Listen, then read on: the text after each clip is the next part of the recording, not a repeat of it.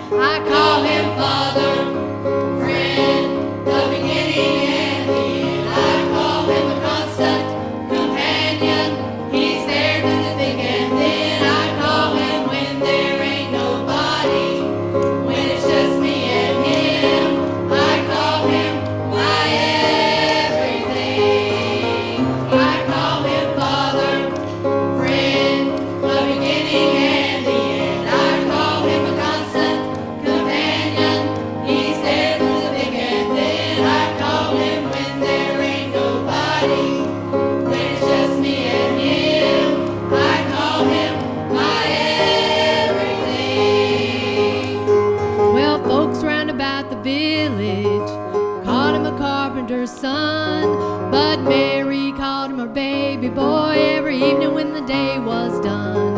The blind man called him son of David. Please have mercy on me. He made the lame to walk and the dumb to talk, and he made that blind man see.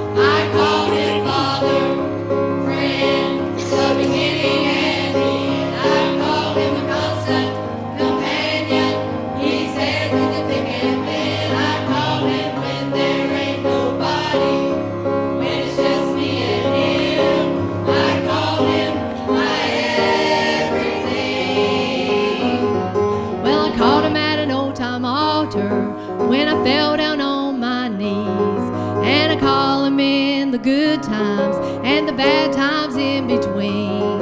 I called him to heal my body, and I called him to ease my mind, and I called him in that midnight hour, and he showed up right on time. I called him.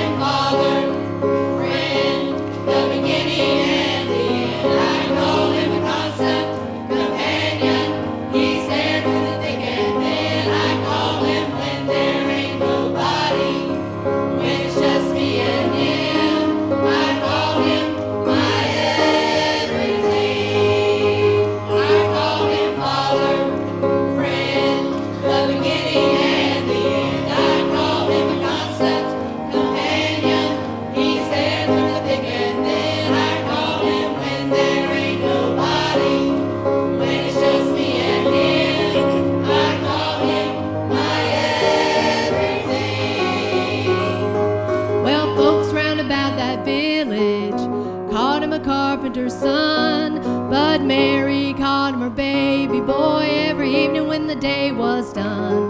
The blind man called him Son of David, please have mercy on me. He made the lame to walk and the dumb to talk, and he made that blind man see.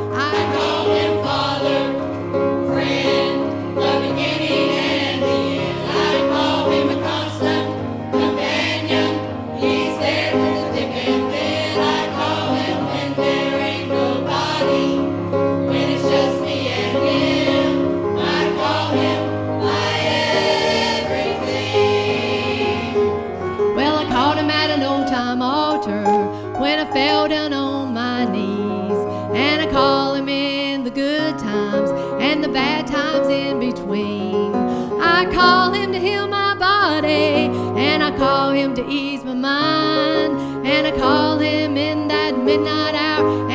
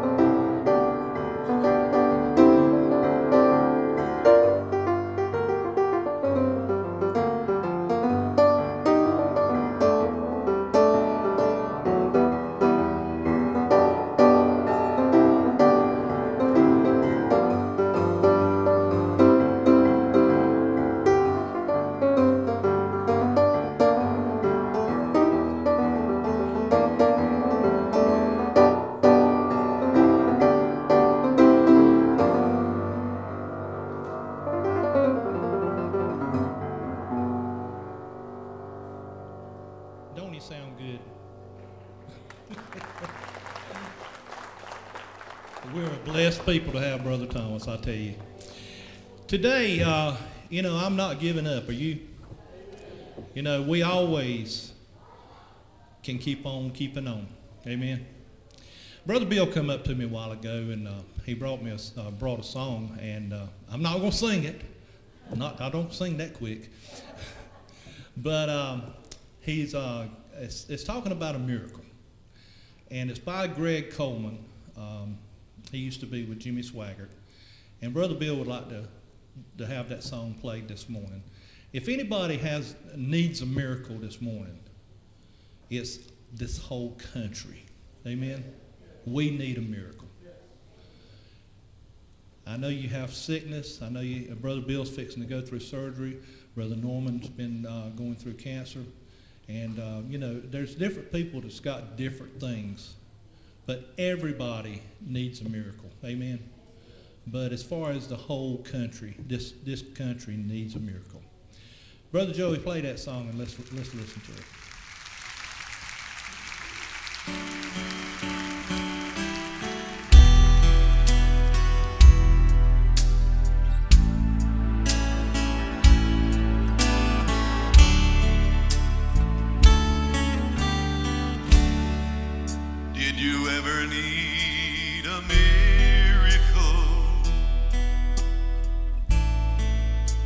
Simple, gentle rain.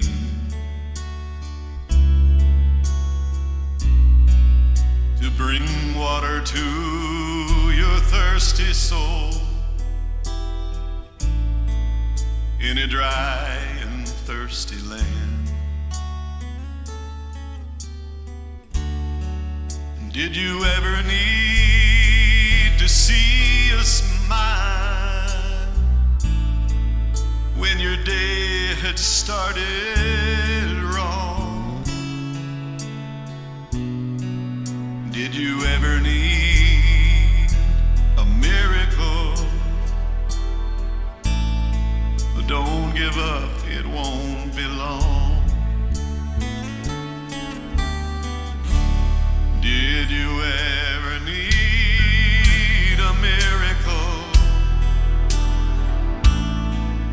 when your heart was feeling pain.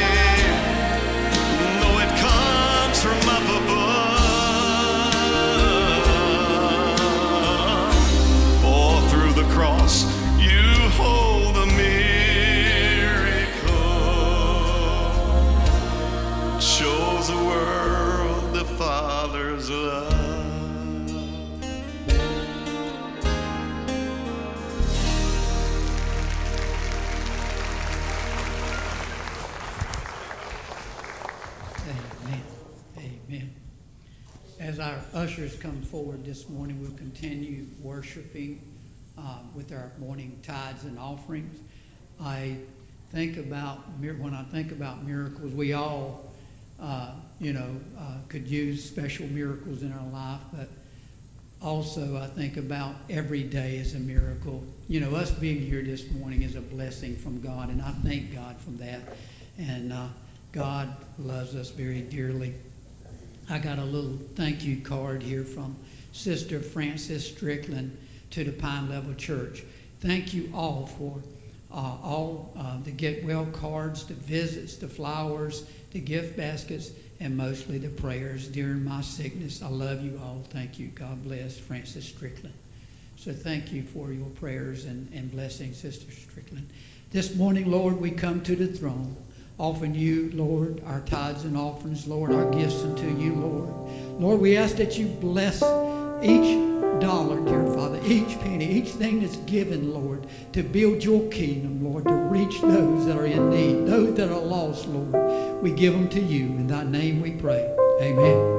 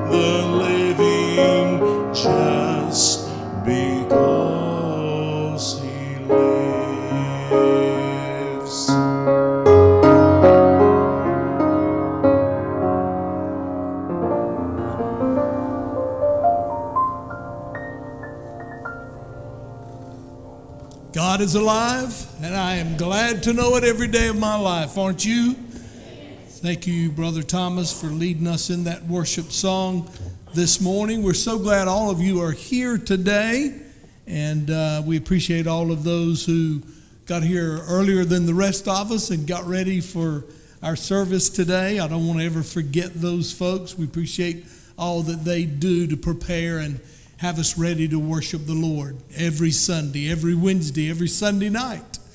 And so tonight at 6 o'clock, I'll be preaching and we'll continue our series on worship.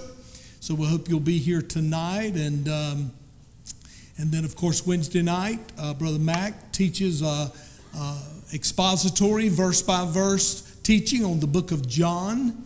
And uh, appreciate very much the quality of his teaching and his uh, ability to communicate it. So don't miss on Wednesday night. Uh, you'll be missing a real treat. Turn in your Bibles to the book of Nehemiah. And while you're turning there, let me talk to our new attenders. I don't know if you have gone by the information desk out in the uh, foyer or not. I don't know what the church calls it. That's what I'm going to call it. Is that all right if I call it that? Uh, matter of fact, let me just put out a, a, a challenge, something for you to pray about. Um, we are going to be um, really examining the ministries of our church. I'm going to talk about it a little bit in my sermon this morning. And uh, we're going to be talking about um, starting maybe some ministries that we don't have. Uh, some people are uh, being stirred in their heart now, you all know um, you, you can't have a menu in a church that's too big, too big a menu. Have you ever gone to a restaurant and on page one is Italian, and on page two is country cooking, and on page three is seafood, and on page four is, and they just got everything. You know what I found out about those restaurants? They're not really good at any of it. They got enough to get by, but if you want to have some good Mexican food, go to a Mexican restaurant. Can I get a witness? Hallelujah. If you want some good seafood, go to a, a place that specializes in seafood. If you try to have too much on a ministry menu in a local church, it actually does not make that church stronger. It makes that church weaker because you're spreading out too much over the same group of people. So you end up not doing anything with excellence. You just do a whole bunch of things pretty good. Am I making any sense up here today? And so one of the things that I'm going to work toward and I'm going to ask you to help me, it's let's let's find out what we're really really good at here at the Pine Level Pentecostal Holiness Church and and let's focus on those things we're really, really good at. And before we add a new ministry, let's make sure we've prayed and really sought God and got direction from the Lord instead of going, oh, yeah, you know, they got that ministry down the road, so we better have that ministry here. No, not necessarily. Uh, we want to be, I'd rather us be really, really good at a few things than just so so at a bunch of things. I'm doing some good preaching up here. I don't know if y'all hearing it out there or not. But that's one of my, um, that's one of the mindsets, the ways of thinking that I want to get into you here at the church. Um, every church I pastored in my early years, especially, um, we just really looked at adding new ministries all the time. And I, I found out over the years that it really, again, uh, does not add to the effectiveness of ministry in that church. So keep that in mind. One of the things I do want us to have, though, a ministry I do want us to have, and, and if you'll let me name this ministry, I would appreciate it. Uh, we want to have a ministry called Guest Services, Guest Services Ministry. And I, and I understand that at one time you all had some of the things that I want to uh, reinstate and get those things going again. We want to have somebody at our information desk early on Sunday morning.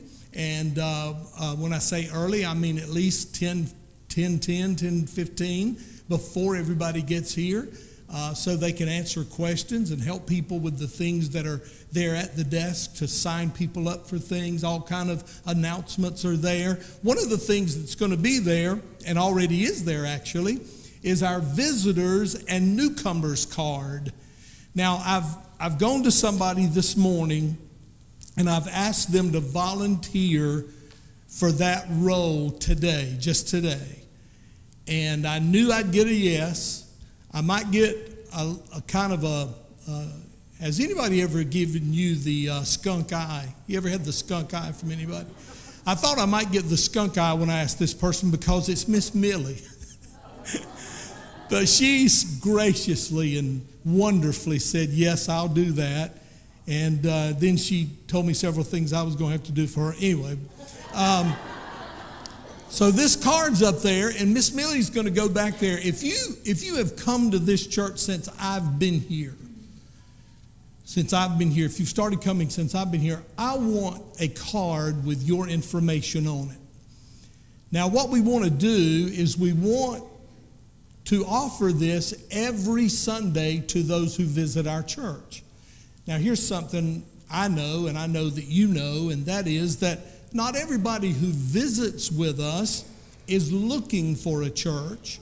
They're just visiting. They're just here for this Sunday. Maybe they're here from out of town or, or uh, whatever the reason is, and uh, they're not looking for a church. Well, we want their information too, but we especially want the information of those who are looking for a church because I want to make myself available to them to answer any questions they may have about the church. Another thing that I want to talk about just a little bit this morning before I start preaching. I haven't started preaching yet now, so don't hold any of this against me. Um, I want to just put it out there that uh, Eddie has come to the Lord, and can we give God a praise for what's going on in Eddie's life? And, and I want to baptize Eddie because I want to hold him under till he says tithe. Then I'm going to pull him up.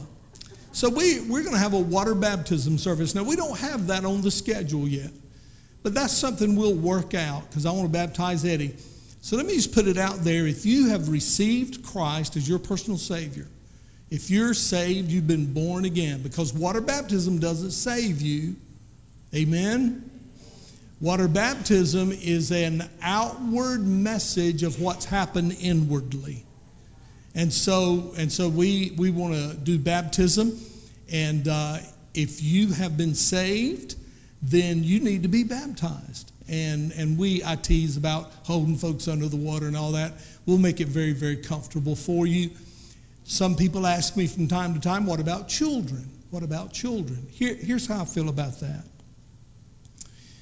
You do not want to baptize a child unless they fully understand what's happened to them, if they've been saved, if they've been born again.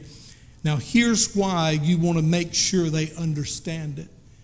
Because if they don't understand what water baptism is, they may think as they grow older that that's when they got saved, when they were baptized.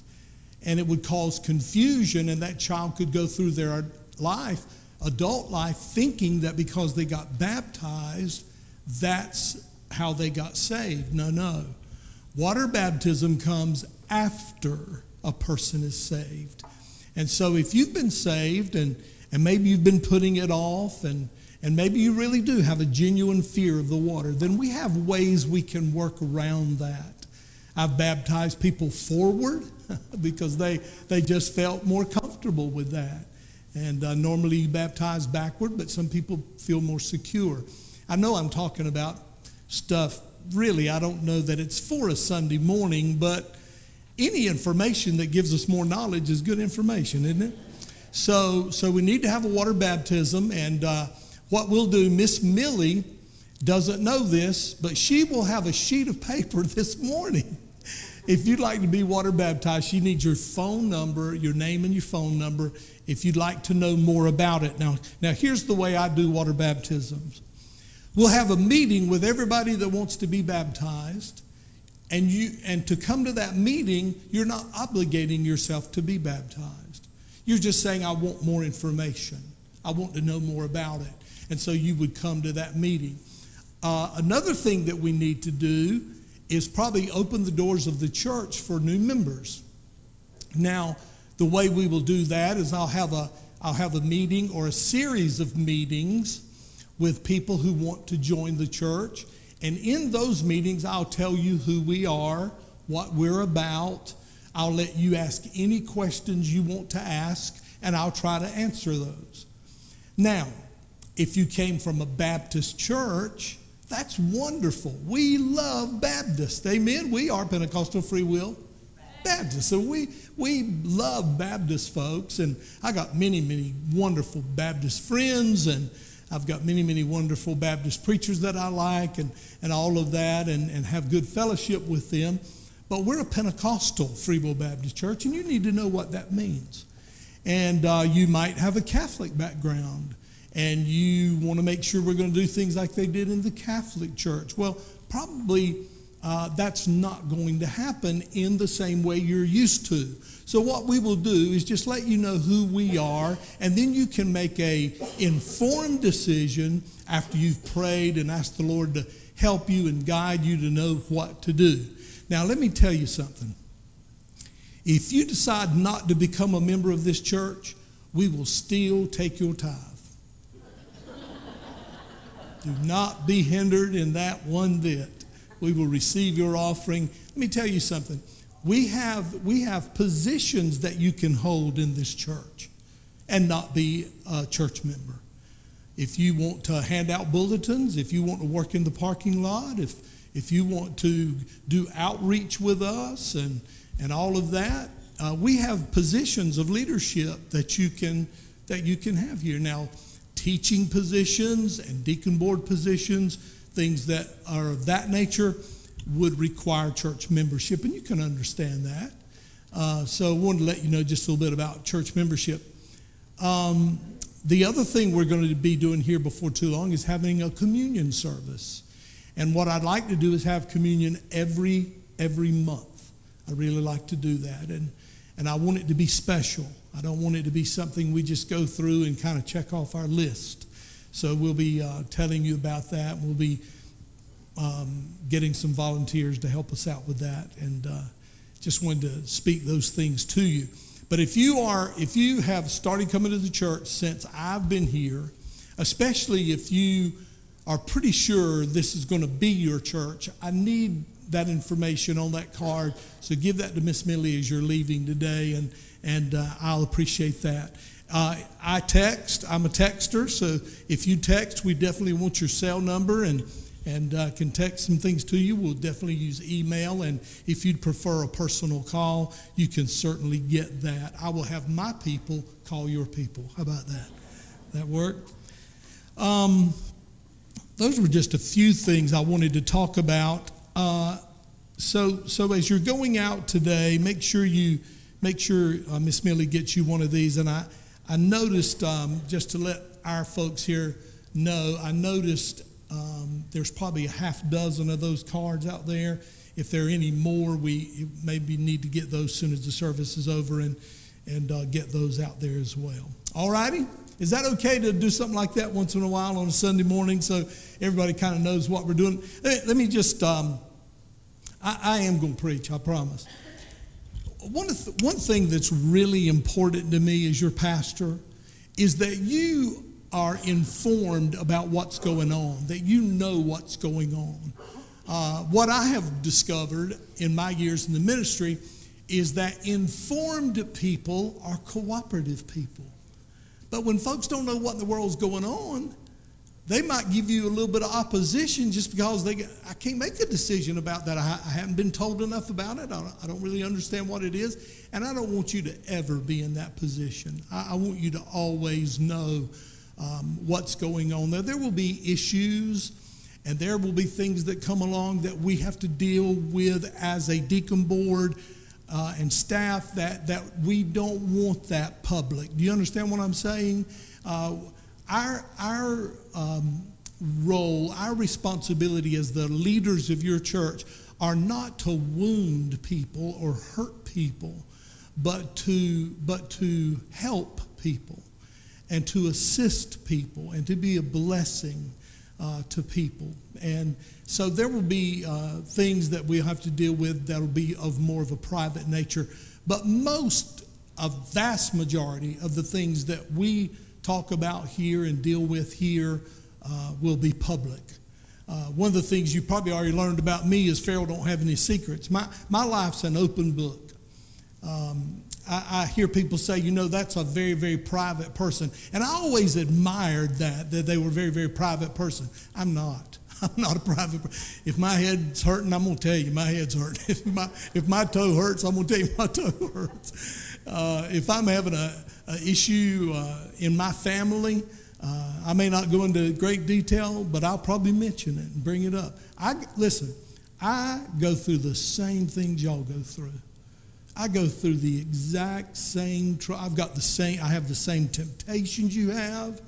I have the same battles you have. I have the same struggles you have. And I know that you've not seen it yet, but I'm not a perfect man. I'm not a perfect man. And I will admit that to you many, many times as long as I'm your pastor because uh, uh, I want you to know that I'm, I'm a real person and, and um, I need the Lord just like you need the Lord. I need you to pray for me just like you need me to pray for you. We need each other.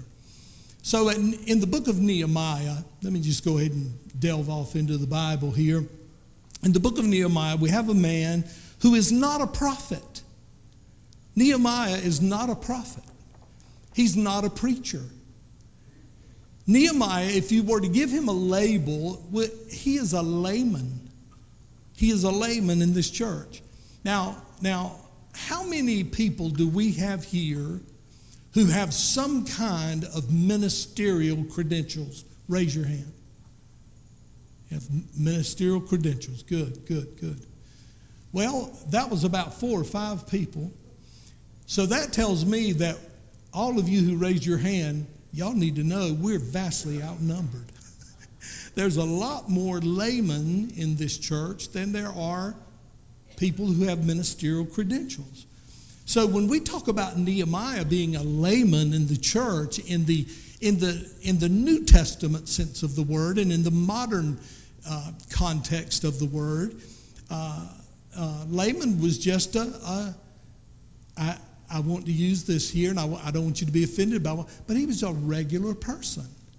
He was a regular Christian. He was just, he was actually the cupbearer of the king, King Artaxerxes, the Persian king. Now let me back up and give you a little bit of, uh, a little bit of background.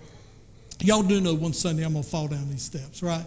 So just go ahead and get ready for it. And uh, then if uh, several of you would run, help me get up, that would be great. Thank y'all for that.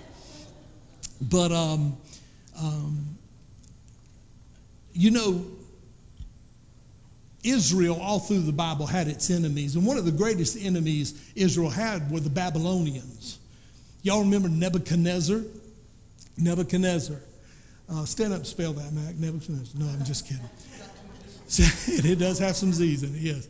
So Nebuchadnezzar was the king of Babylon. Y'all remember the story of the three Hebrew boys, you know, and he cast them into the fire and he said, I thought there were three, but I see four, and he looks like Jesus. I mean, God, God put Jesus in that fire with the three Hebrew boys and uh, made Nehemiah to be able to know who that was. So that's one of those great stories in the Bible. I love to preach on it, and I will preach on it, and I, I, I love to talk about it. But Nebuchadnezzar was an evil, evil, demon possessed man. He was, he was. Um, when we think of wicked in our day, and and we hear n- news um, about wickedness that goes on in some of these countries and the way they treat their people and all that, Nebuchadnezzar was one of them. And uh, because of the disobedience of the Jews, because of the disobedience and the rebellion of the Jews, God allowed them to be overtaken by this ungodly king. Now, boy, right there is something we need to take note of right there.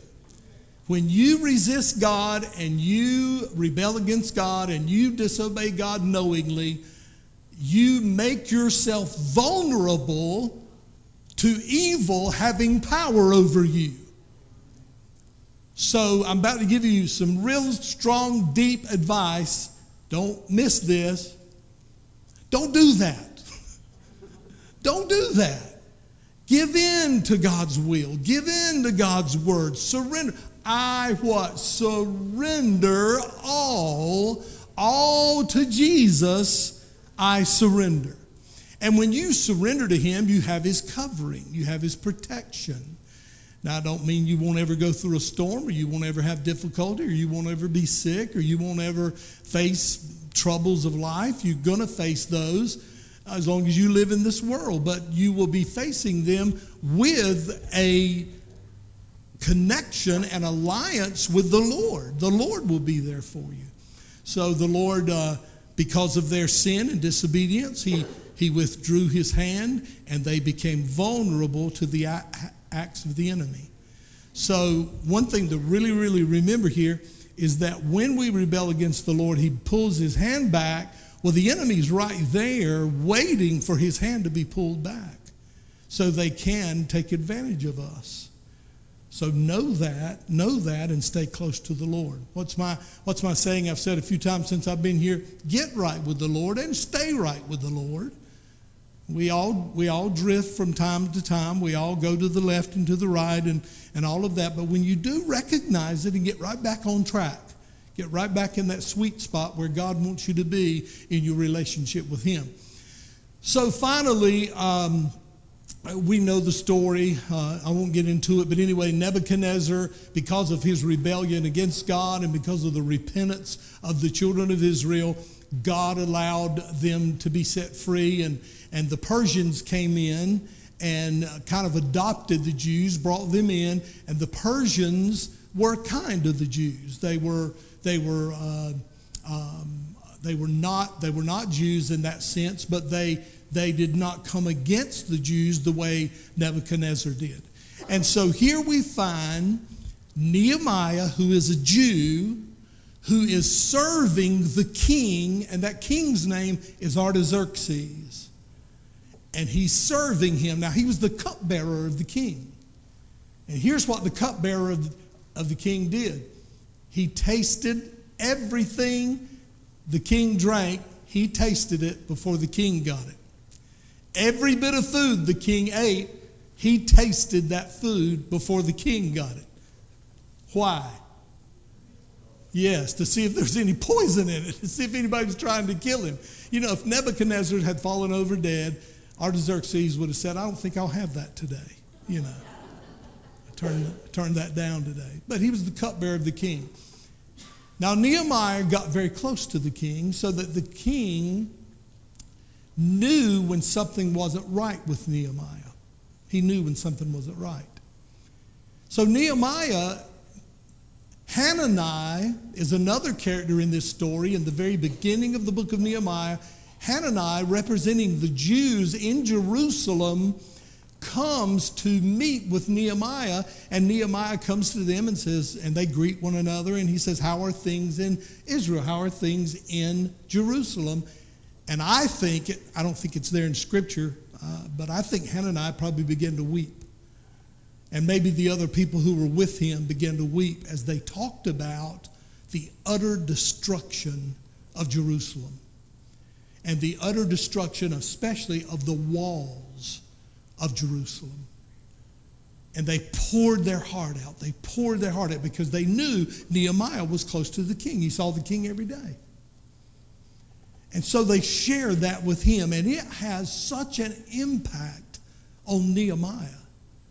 So, it is so it is so devastating to him that he just prays. Matter of fact, let me let me just give you a little outline of the book of Nehemiah uh, that I've got here somewhere. Um, so Nehemiah, in uh, chapter one, verses one through four, that's where Hanani comes and reports to Nehemiah about the trouble, about the devastation of the walls of Jerusalem.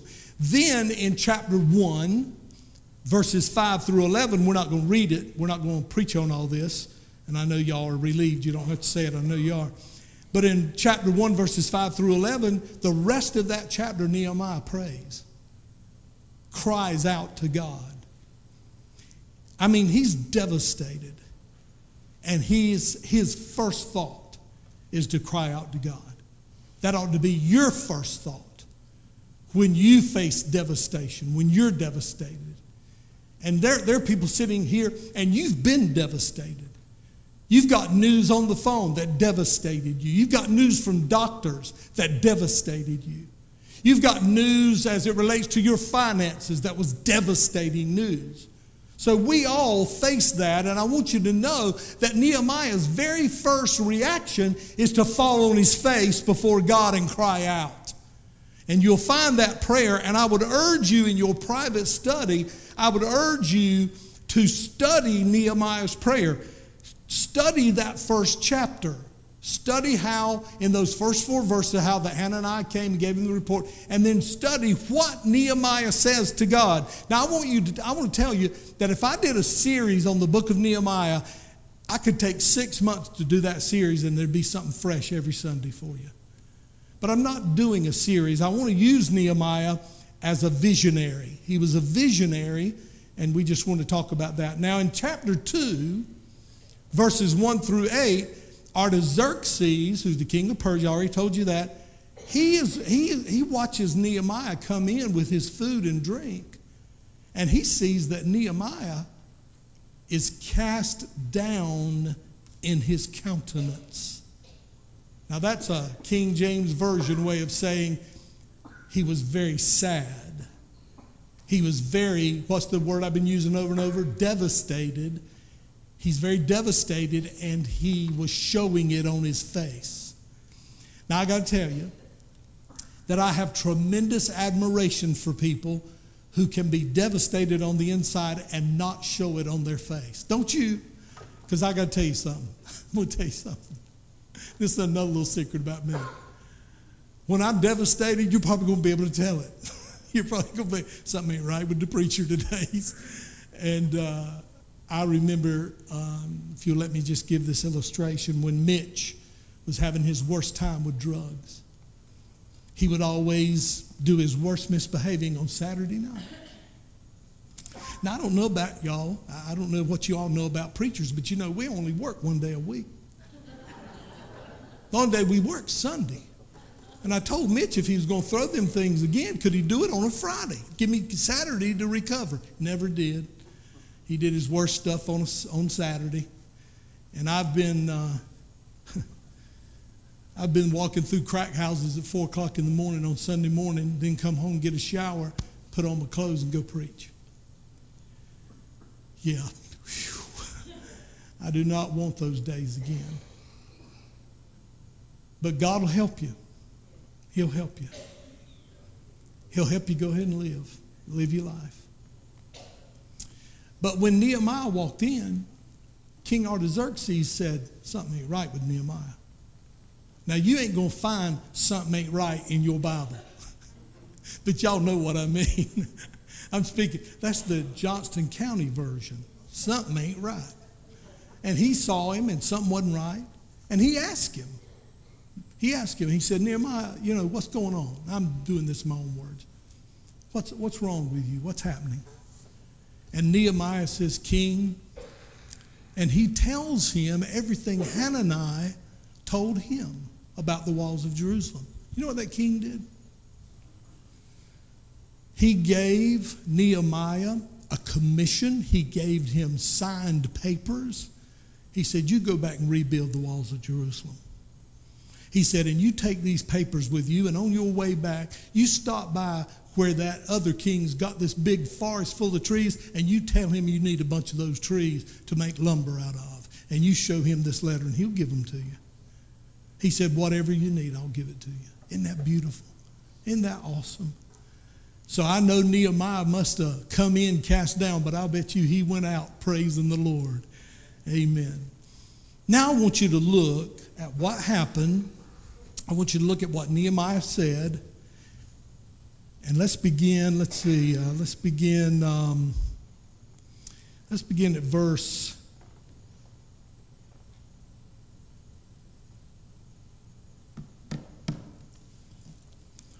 Let's begin at verse 11. Now, there's some more information there about him, uh, about him getting the things that he needs and gathering all the supplies he needs.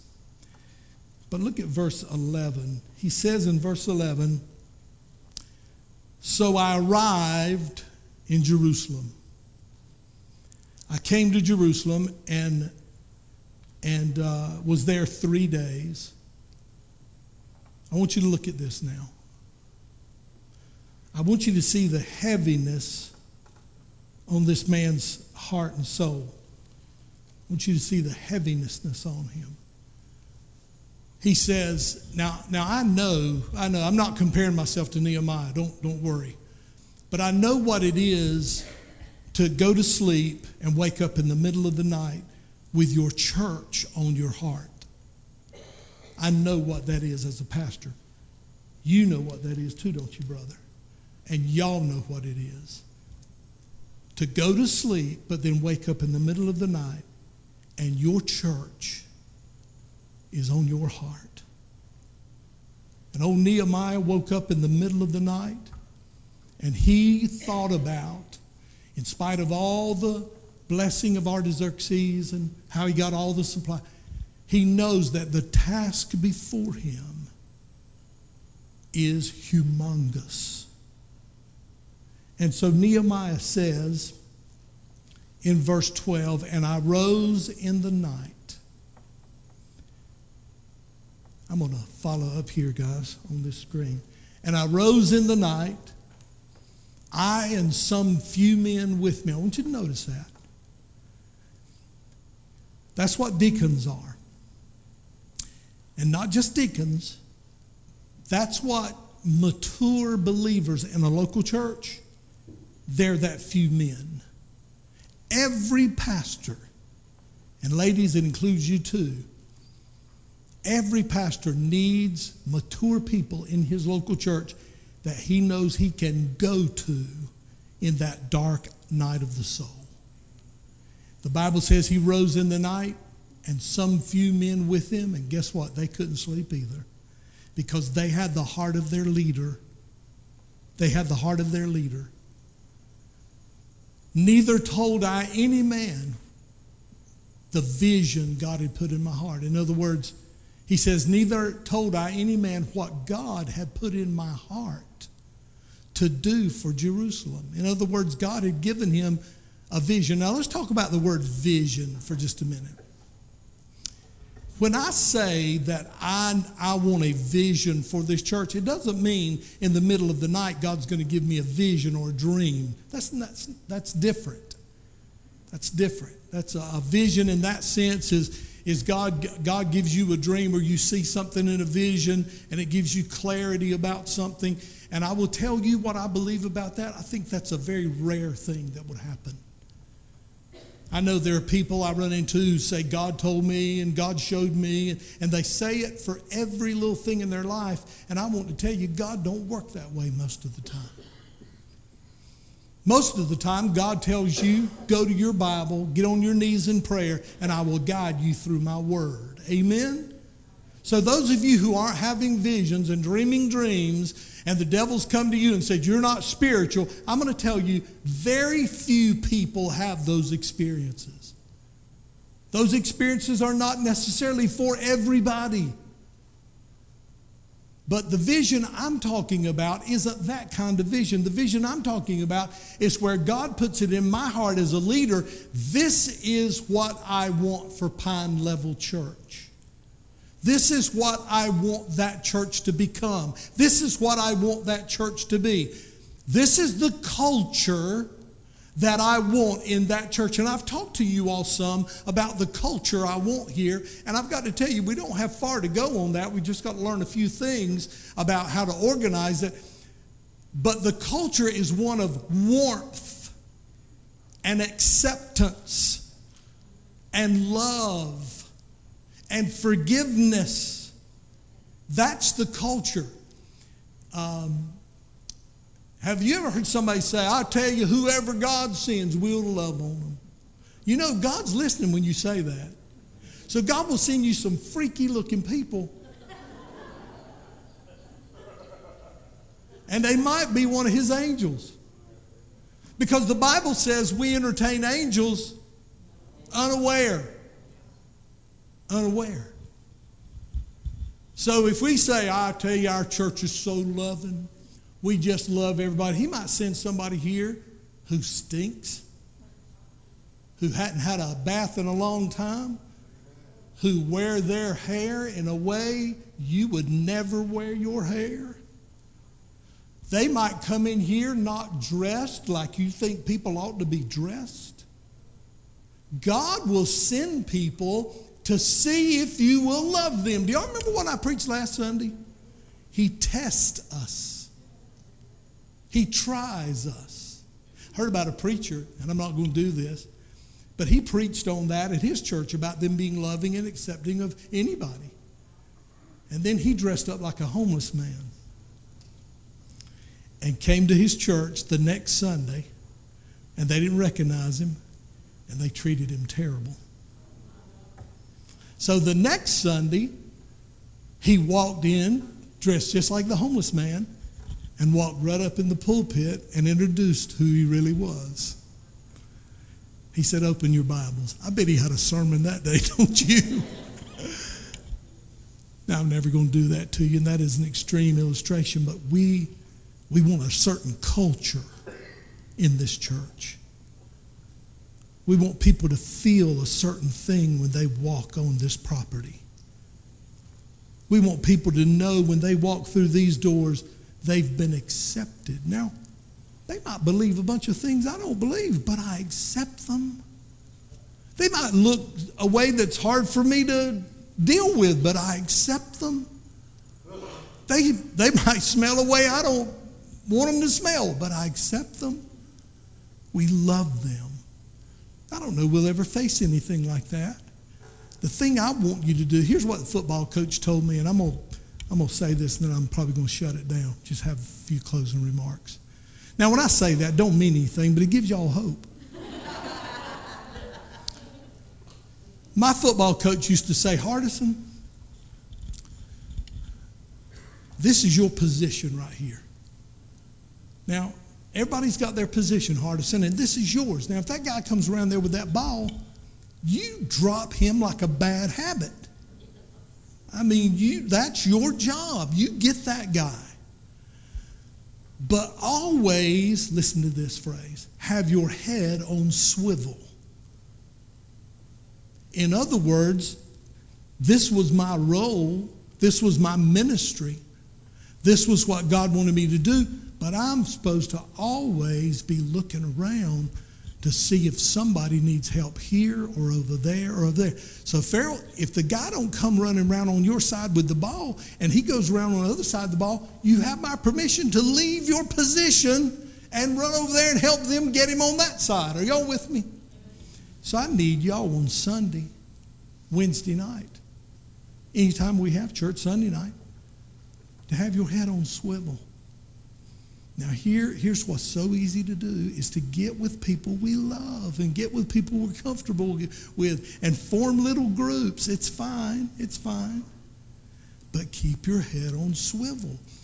Don't don't be in the middle of the long foyer. We got a, you know, we, we got a foyer out there that's big, but it's long and narrow. So if you're not careful, you you can easily get in the way of visitors who might be coming in. And you know, me and Mac and, and Larry and uh, uh, uh, Bill, we, we might be standing there talking about something in a circle. We do not want a visitor to walk up and go, um, Can I get past you guys so I can get into church? Well, I reckon so. Go ahead, come on. All right. Hey, Sunday morning, can I preach? Is not about you all catching up with your family. Now you go love on them and hug them, but while you're hugging them, come here, Mac, stand up. While I'm hugging Mac, I'm looking, hey, Mac, I love you.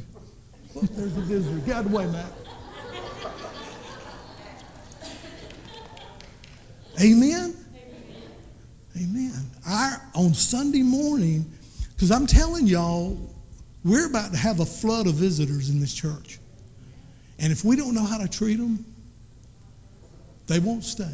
Who said that? Yes, yes. They won't stay. They will come because you got good music. They will come because the preaching's okay. They'll come because you got a youth, a, youth minister or children, but they will not stay unless they make connections in the church and have friendships in the church. So we can have our little groups we like and love to be with, that's fine. But don't ever lock arms in that group. Always leave that group open. You might have somebody come in your group that really enhances your group, makes your group better. But if you all, but if you've got those arms locked in, then, then they're going to just bounce off. And a lot of times, what happens when visitors come to a church is they walk in and they try to get in that group and they can't, and they try to get in that little clique and they can't, and they try, try to get in that little group and they can't, and they try to get in that little clique, and finally they just bounce right on out the back door. And one day we're saying, you know, whatever happened to old Earl and I'm trying to think of one. Emmy Lou, yeah. What, whatever happened to Earl and Emmy Lou? You bounced them out. We're not going to do that, are we? We're not going to do it. And, and here's how you have to do that now. You, you have to do it when you, when you get to church. It's like you turn off your other mindset and you turn on the mindset of somebody might be here lost today. Do you know there might be somebody that comes on a Sunday and they're saying in their mind, you know what? Before I do what I'm going to do, I'm going to go to that Pine Level Pentecostal Holiness Church. I'm going to give God one more chance. What if somebody said, I'm coming to Pine Level Pentecostal Holiness Church to give God one more chance? And then what if they came and, and they were shunned or not even shunned? What if they were ignored? And they said, Well, I gave God one more chance. I didn't feel anything. There was no connection. We've got to come to church open. Open, open to new people, open to, to their visits. If we don't, we're going to make developing our church into the church God wants it to be, we're going to make it an uphill struggle. We're going to make it an uphill problem. How many of you know that the best people this church has ever had in it might be coming? They might not even be here yet. And, and there's been some pretty good people through this church, hadn't there, through the years and, and are here now. But, but what if God says, man, I tell you, I like what Pine Level Pentecostal Holiness Church is doing. I like where they're going. I like what their mindset is. I'm going to start sending them some people who can bless them and strengthen them and encourage them and, and help them with their leadership, help them with their music. I'm going to send somebody. Y'all say amen to this one. I'm going to send somebody that's got a lot of money so they can give a bunch of money and they can build that, that fellowship hall or that big educational building or whatever. I'm telling you, that's how it works. That's how it works. Vision is not Farrell coming here and going, all right, my vision for Pine Level Church is I'm going to build a great old big building while I'm here. No. Listen to me, listen. Do ministry. Do ministry. If you will do ministry, a building is a byproduct of ministry. A building is not a goal, a building is not a vision. A building is a tool, like a copier or, or like a, a, a, van, a church van. You know, I, I pray to God that I don't, I don't leave this church and look back on the time I was here and say, well, we bought a big old van while I was there, you know. That, those are things that happen because you're doing ministry. Do ministry, and those other things will take care of themselves. Am I making any sense? So Nehemiah is, is given them. Go to verse uh, uh, 13. Did I finish verse 12? No. Uh, back it up, back it up. I'm sorry. That, that's verse 11, verse 12. And I rose in the night, and I and some few men with me, neither had I told them about my vision, and neither was I, uh, neither uh, was I on the beast and, and saved the beast. That, okay, go to, uh, go to 13 or 12b, and I went out by night by the valley gate. So, so it's dark, and he wants to go look at the devastation. He wants to go look at it, and he's got some special people with him. He's got a special group with him that has the same vision he does. And I went out by night by the valley gate, then even toward the jackal's well into the dung gate, and viewed the walls of Jerusalem, which were what? Broken down, and the gates thereof were consumed with fire. So I'm going to just stop right there. So Nehemiah is looking at what needs to be done in Jerusalem, and God's given him a vision. And he is sharing that vision. He's going to share that vision. Now, the minute, now the minute he shares that vision, and the people say, Let's build, and, and we'll read that next week. Let's build, the devil moves in like a flood to stop them. So we're going to talk about that. We're going to talk about that. Now, when, when a pastor, what time is it? 10 to 12. All right. I'm going to try to get you out of here so you can beat the Baptist to the restaurant. So when I cast vision, when I do what I did the other Sunday, and I, and I scared the daylights out of Marcy by trying to get her to quit her job and hire her here. I like, I should have just walked in and went, look, I'm going to use the illustration with you today and don't freak out. and she didn't. She didn't freak out. But, but when I cast vision, I'm not talking about something we're going to do right now. I'm not talking about a decision we're going to make this week or next week or even this year. I'm talking about a picture God's put in my mind of where He wants this church to go. Do y'all know that to get where he wants us to go, we've got to see what it is. We've got to see that picture in our mind. We've got to see that vision. And I, I can't even share the whole vision with you because I don't even have it all yet, but I'm going to be sharing pieces of the vision with you. And, and one of the words I want to plant in your mind is excellence. Everybody say it excellence. Now, excellence isn't perfection. When we say that we're going to do everything we do with excellence, we're not saying we're going to do everything we do with perfection because you're not going to do that. I can't do it. You can't do it. Only one could do it, and they crucified him. Amen?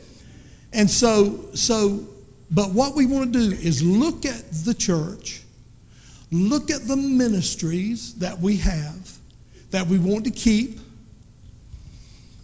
and say, how can we do something in that ministry that will raise the level of excellence?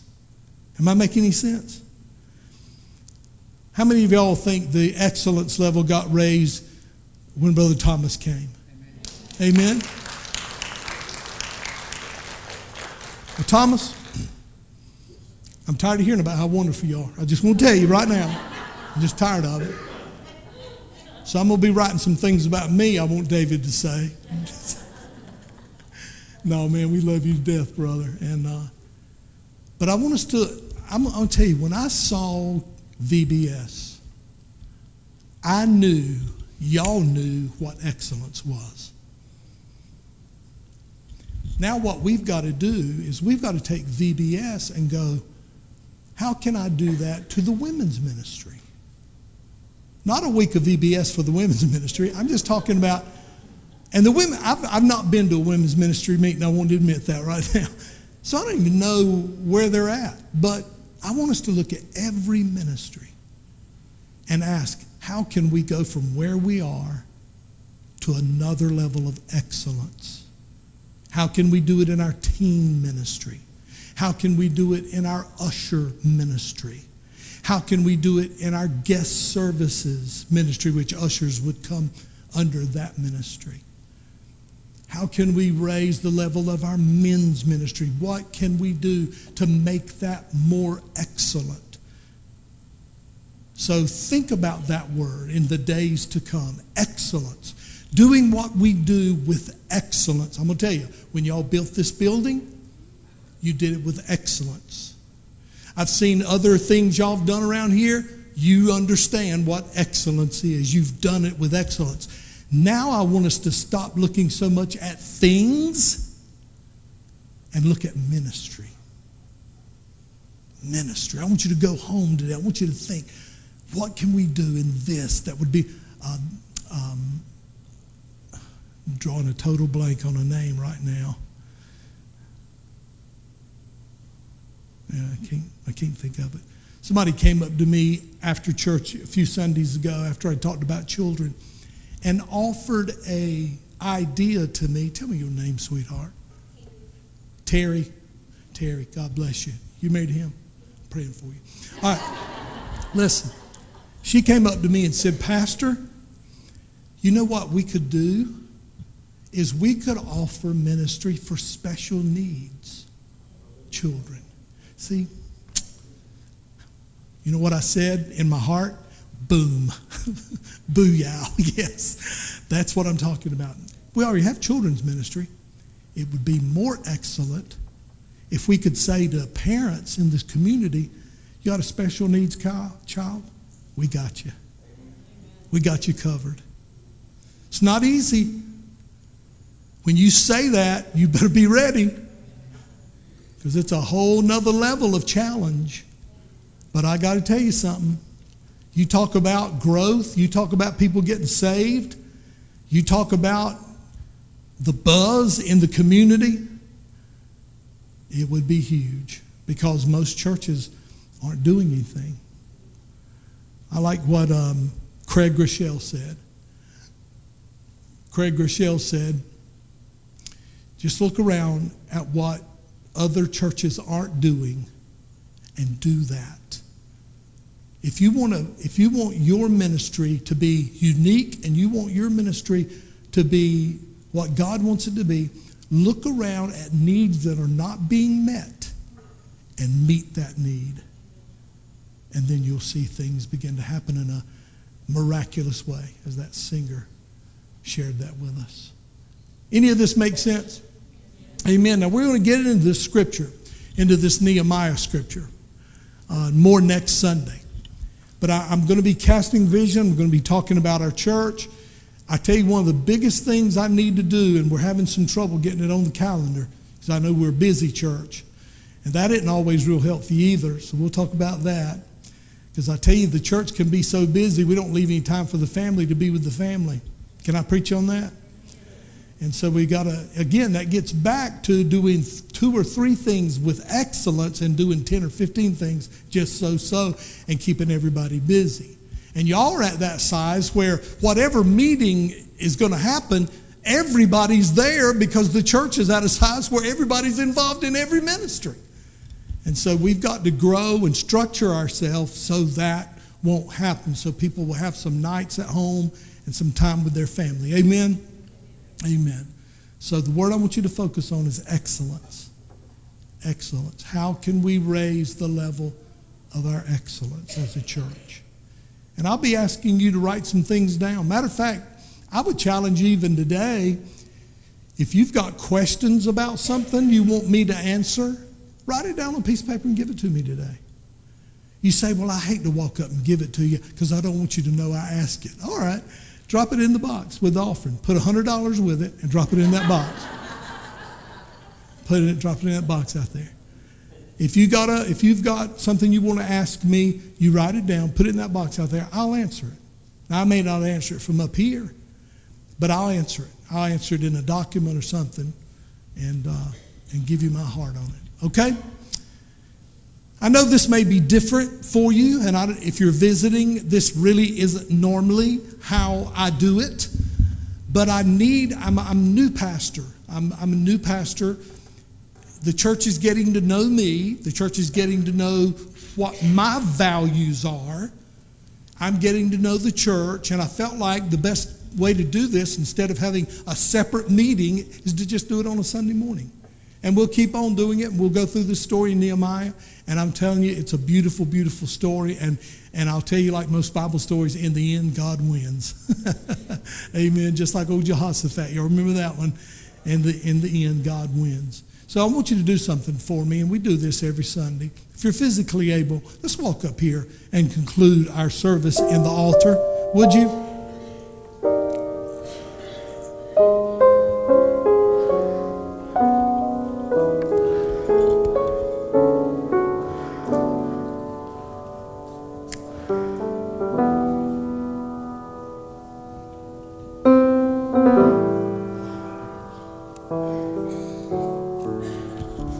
So if you haven't already done it, go home and read Nehemiah chapter 1 and 2.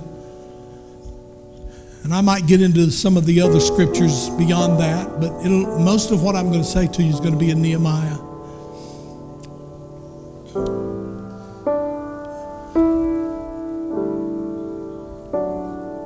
But we're going to talk about each ministry we currently have. I'm going to talk about it in the in this sermon series.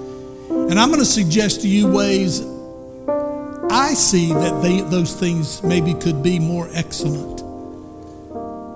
I'm just going to make some suggestions to you. And they may not be specific things, but they'll be things that will get you thinking, get you coming up with solutions.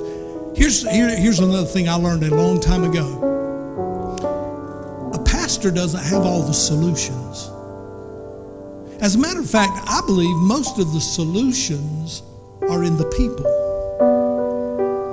And the pastor's responsibility is to create a culture where people have the liberty to share their thoughts and their ideas what, about what makes a church better, what makes a church more effective, what makes a church the church God wants it to be. You know, I think about the birth of this church. I think about probably, um, I guess, the original church is that where the very original was the first one I ever preached in over there, and now's our fellowship hall. And just beyond it, I used to live in the parsonage. It was just on the other side. And um, I just wonder what the vision was of the people that dug that foundation. You ever thought about that? What if for 15 minutes, all those people that built that very first church, I mean, that started it, if they could stand up in here and tell us what their vision was then, I wonder if we're, we're close to that or I don't know. These are just thoughts I have. But we need the Lord to do this. Lord, we need you. We need you, Jesus. Father, you've put this church here, and I believe you've put me here again to be their pastor for such a time as this. In the midst of a time in the world like I've never seen or never witnessed, and really, be honest, I never thought I would witness what I'm witnessing right now in our world and in our nation. It's so perverted, it's so sick I believe, God, that you are churches that will let you, you are reviving them, you are stirring them up, you are placing leadership in those churches that have boldness and, and uh, uh, wisdom. And God, they can they can look at a situation and they can uh, perceive what to do and where to go and which direction to take. I believe, God, that you're putting a group of people like that together right here at Pine Level Church. And God, we would that every church in our community, we're not trying to be isolated from the other churches. We hope that you'll wake all of our neighboring churches, the Free Will Baptist and the Methodist and the Presbyterian and, and the, and the uh, uh, Black Church up the road. And, and all of us are your children, God. We're all your children if we've been washed in the blood of the Lamb, we've been born again into your family, if we've been saved, we're all in the same family. And God, I know we're in the last of the last. I know we're in the, as we used to say on the farm, we're in the short rows. I believe it's almost over. But Lord, I want to make sure that I and this church and, and all of my family and the people that I love are doing everything we can from now until the rapture to get as many people saved as quickly as we possibly can. And Lord, to disciple them. And part of my vision that I'll be sharing is about how we're going to disciple, how we're going to how we're going to help new Christians grow, how we're going to help them get their roots down and, and get started in their walk with God. Lord, help me in these sermon series. Help me to say this in an effective way. Help me to communicate it in a way that stirs the hearts and excites the people because you've got a lot of work for us to do and a little time to do it. And we pray all these things in the name of Jesus. Everybody said, let's sing that. Can you sing that for us, Thomas? This is perfect. That's perfect, isn't it? That's exactly what we're asking, what we're saying to God.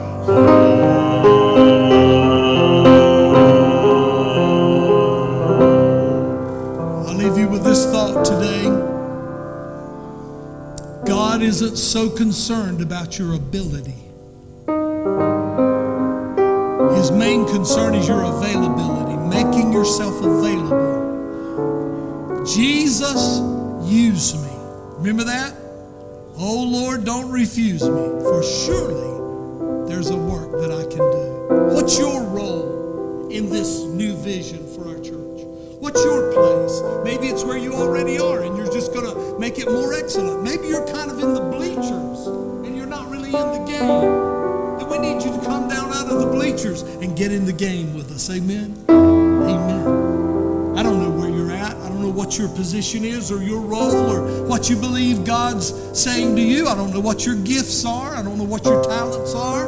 God knows what they are. But here's what I want you to pray God, I want you to show me my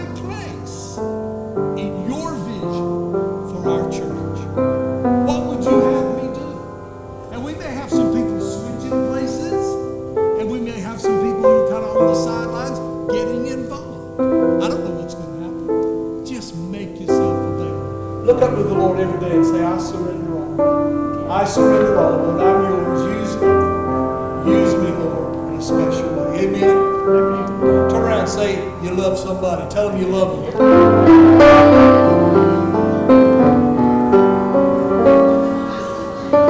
And as you're exiting today, if you've not filled out one of our visitors cards, Miss Millie's waiting for you. She'll get you all fixed up. You've been watching the Pine Level Pentecostal Holiness Church. The Pine Level Pentecostal Holiness Church is located on 112 East Blanche Street, and we welcome you to come and join us in worship every Sunday morning at 10:30 a.m., every Sunday night at 6 p.m., and every Wednesday night at 7 p.m. Don't forget, if you can't join us in person, you can always join us via the internet through the website at pinelevelphc.org. You can watch our services, check out upcoming events, and lots more there at the website. You can also check out our app through Google Play or iOS App Store. Download the Pine Level Pentecostal Holiness Church app. It's free to use, free to download. You can watch our services live or on demand. Check out other things about the church, even donate to the church through the link. If you have a Facebook account, go to facebook.com forward slash Pine Level PHC. Get notifications when we go live. Check out pictures and other upcoming events about our church. Just like our Facebook page, that's all you have to do. Also, YouTube is available for the YouTube subscribers. Search YouTube for Pine Level PH Church. Subscribe to our channel, get notifications when we go live. And you watch our services live or on demand. Don't forget, if you can't watch us, maybe you want to listen. Search for our podcast through your favorite podcast provider and listen to the services anywhere in the world. Don't forget about our new radio station. Go to our website or app for the quick link, and you can also just simply type in pinelevelphc.org forward slash radio. The radio station is playing good gospel music 24 7. Also, lots of other programming is available for your enjoyment. So if you want to check that out, do so anytime and listen with friends around the world. For everyone here at the Pine Level Pentecostal Holiness Church, I'm Joey Perry. We hope to see you soon here at the Pine Level Pentecostal Holiness Church.